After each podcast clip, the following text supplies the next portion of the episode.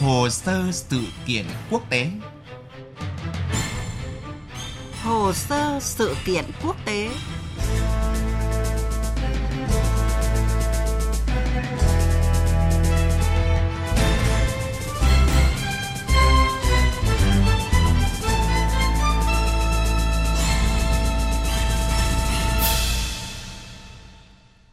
Kính chào quý vị và các bạn. Thưa quý vị, dự kiến từ ngày 7 tháng 12, Chủ tịch Trung Quốc Tập Cận Bình có chuyến công du Ả Rập Xê Út lần đầu tiên sau 6 năm trong nỗ lực thúc đẩy quan hệ với quốc gia vùng vịnh, đồng thời thể hiện quyết tâm tái sắp xếp cán cân quyền lực trong khu vực.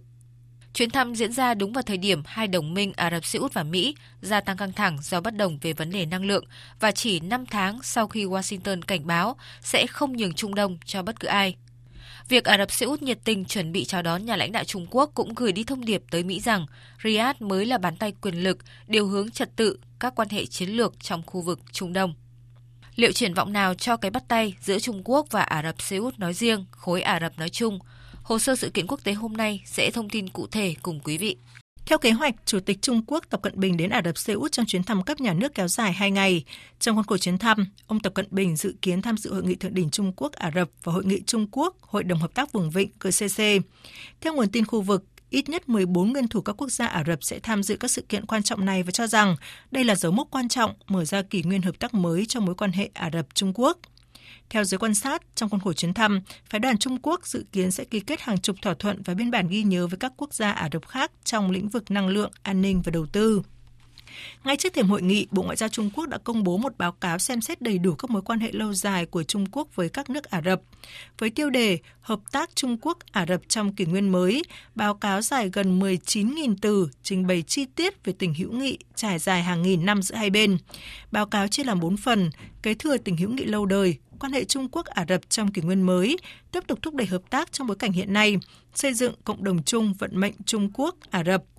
Theo báo cáo, mối quan hệ giữa Trung Quốc và các quốc gia Ả Rập có lịch sử lâu đời trong hàng nghìn năm, đã có bước nhảy vọt lịch sử cả về chiều rộng và chiều sâu, trở thành một hình mẫu trong hợp tác Nam-Nam.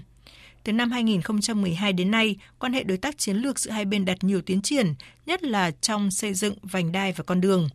Báo cáo nhận định trong giai đoạn hiện nay, thế giới đứng trước những biến động và thay đổi mới. Trung Quốc và các quốc gia Ả Rập tiếp tục kiên định quyết tâm phát triển quan hệ song phương, phát huy vai trò trong thúc đẩy hòa bình, phát triển trên thế giới, đảm bảo quyền lợi của các nước đang phát triển. Báo cáo cũng nhấn mạnh các bên đều ủng hộ tôn trọng chủ quyền, độc lập và toàn vẹn lãnh thổ, không xâm phạm lẫn nhau, không can thiệp công việc nội bộ của nhau, bình đẳng cùng có lợi và cùng tồn tại hòa bình. Trung Quốc coi việc tổ chức hội nghị thượng đỉnh Trung Quốc Ả Rập lần đầu tiên là cơ hội quan trọng để thúc đẩy hợp tác với các nước trong khu vực. Báo cáo cũng đề xuất các lĩnh vực hợp tác trong tương lai giữa hai bên như thúc đẩy sáng kiến vành đai và con đường, tăng cường xuất khẩu các sản phẩm phi dầu mỏ từ các quốc gia Ả Rập sang thị trường Trung Quốc và hỗ trợ hợp tác đầu tư hai bên trong các lĩnh vực như dầu mỏ và khí đốt tự nhiên.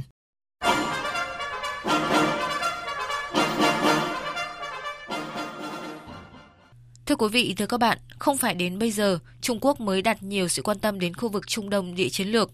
Thời gian qua, Bắc Kinh đã có những bước đi và chuẩn bị nhất định, lựa chọn thời điểm để tăng tốc trong bối cảnh đối thủ Mỹ đã không còn nắm giữ vị thế độc tôn tại khu vực này. Từ nửa sau thế kỷ 20, Trung Quốc bắt đầu quan tâm đến khu vực Trung Đông. Khi đó, chương trình hiện đại hóa đất nước giai đoạn cuối những năm 80 đòi hỏi Trung Quốc phải đảm bảo một lượng lớn dầu và khí đốt thúc đẩy Bắc Kinh tăng cường quan hệ với Trung Đông –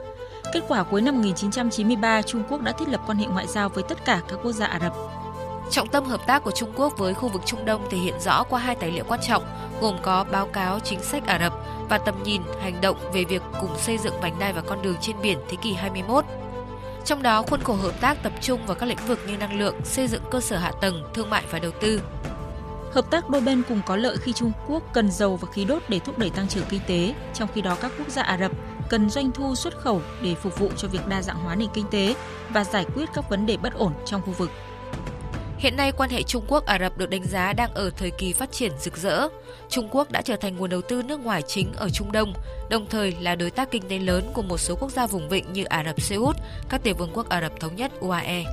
Cho đến nay, Trung Quốc đã thiết lập quan hệ ngoại giao với tất cả các nước Trung Đông và nâng quan hệ lên đối tác chiến lược với 13 nước trong khu vực. Đáng chú ý, trong những năm gần đây, Trung Quốc đẩy mạnh hợp tác với Iran. Thỏa thuận hợp tác đối tác chiến lược kéo dài 25 năm mà hai nước ký kết hồi tháng 3 năm ngoái được đánh giá là một bước tiến quan trọng của Trung Quốc trong khu vực. Nhìn lại năm qua, Trung Quốc và các nước Ả Rập đã có những hoạt động đối ngoại sôi động. Ngay từ đầu năm, Ngoại trưởng các nước Bahrain, Kuwait, Oman và Ả Rập Xê Út đã đến Bắc Kinh. Ngoại trưởng UAE có cuộc điện đàm với người đồng cấp Trung Quốc. Sau đó, Ngoại trưởng Thổ Nhĩ Kỳ thăm Trung Quốc nhằm củng cố quan hệ kinh tế song phương. Hay hồi tháng 5, Ngoại trưởng Iran cũng thăm Trung Quốc với hy vọng cứu vãn tình hình sau khi Mỹ rút khỏi thỏa thuận hạt nhân Iran. Vâng thưa quý vị, thưa các bạn, nhiều chuyên gia bình luận chuyến thăm Trung Đông của Chủ tịch Trung Quốc Tập Cận Bình lần này được coi là động thái khiến Mỹ mếch lòng khi bước chân vào khu vực được coi là sân khấu của Washington. Bất chấp hồi tháng 7 trong chuyến thăm Ả Rập Xê Út, Tổng thống Joe Biden đã nhấn mạnh Mỹ sẽ không bỏ rơi Trung Đông và cũng không để lại bất cứ khoảng trống nào cho Trung Quốc, Nga hay là Iran. Thế nhưng, dường như cả Bắc Kinh và Riyadh đều đang muốn làm những việc mà Washington không hề mong muốn. Không thể phủ nhận thực tế quan hệ Mỹ Ả Rập Xê Út cũng như cá nhân Tổng thống Joe Biden và Thái tử Mohammed bin Salman đang trục trặc với rất nhiều mâu thuẫn và căng thẳng. Hai đồng minh hiện vẫn đang vướng vào một cuộc tranh cãi gay gắt về sản lượng dầu vốn đã lên đến đỉnh điểm vào tháng 10 vừa qua. Các bên cáo buộc nhau bằng những lời lẽ gay gắt sau khi Liên minh dầu mỏ do Ả Rập Xê Út dẫn đầu OPEC cộng cắt giảm sản lượng 2 triệu thùng dầu mỗi ngày trong nỗ lực bình ổn giá. Bất chấp quyết định này, vấp phải sự phản đối mạnh mẽ của đồng minh Mỹ – chưa hết là một đồng minh thân thiết của Mỹ trong 8 thập kỷ qua, Ả Rập Xê Út phải thừa nhận thực tế Mỹ đang giảm dần sự hiện diện an ninh trong khu vực, đặc biệt trong bối cảnh các mối đe dọa ngày càng tăng từ Iran và các lực lượng ủy nhiệm có vũ trang ở Yemen. Trong bối cảnh như vậy, Trung Quốc lại tìm thấy rất nhiều lợi ích chiến lược tại Trung Đông và các quốc gia Ả Rập. Khi các đồng minh của Mỹ ở vùng vịnh cáo buộc Washington chậm trễ trong việc đảm bảo an ninh trong khu vực, thì Trung Quốc đã nhanh chóng củng cố mối quan hệ với các nước trong khu vực. Đáng chú ý, cả Trung Quốc và Ả Rập Xê Út đều có lập trường khác với phương Tây liên quan đến cuộc xung đột Ukraine. Cả hai đều thận trọng và kiềm chế không tán thành các biện pháp trừng phạt đối với Nga. Trong khi Ả Rập Xê Út nhiều lần khẳng định Nga là đối tác năng lượng quan trọng cần được tham khảo ý kiến về các quyết định của OPEC cộng, đặc biệt mối quan hệ với Bắc Kinh, Riyadh cũng được củng cố và phát triển bởi dầu mỏ. Ả Rập Xê Út là nhà cung cấp dầu thô lớn nhất của Trung Quốc và Trung Quốc là đối tác thương mại lớn nhất của nước này – theo dữ liệu của Genes Inteltrack, Ả Rập Xê Út đứng đầu danh sách các điểm đến cho đầu tư nước ngoài của Trung Quốc trong 20 năm qua, với tổng trị giá 106,5 tỷ đô la Mỹ. Tiếp đó là Kuwait với 97,6 tỷ đô la Mỹ và các tiểu vương quốc Ả Rập thống nhất với 46 tỷ đô la Mỹ. Dù Mỹ vẫn là quốc gia cung cấp chủ yếu các trang thiết bị quân sự cứng cho các đồng minh Ả Rập, nhưng điều này không ngăn cản các quốc gia vùng vịnh xích lại gần với Bắc Kinh trong hợp tác thương mại, công nghệ và thậm chí cả công nghệ tên lửa đạn đạo và máy bay không người lái có vũ trang.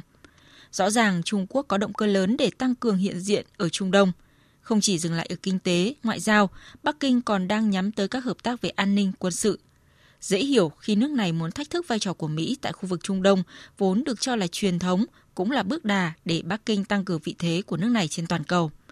tăng cường quan hệ với khối Ả Rập, Trung Quốc vừa đảm bảo nguồn cung dầu mỏ khí đốt giá rẻ từ Trung Đông, hoàn thiện hơn nữa mạng lưới sáng kiến vành đai con đường, tìm kiếm sự ủng hộ chính trị của các nước lớn trong khu vực.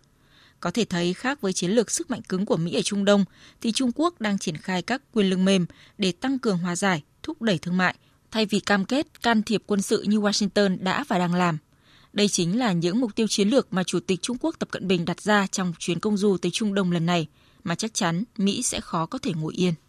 Tới đây, chương trình hồ sơ sự kiện cũng xin dừng lại. Cảm ơn quý vị và các bạn đã chú ý theo dõi. Xin chào và hẹn gặp lại.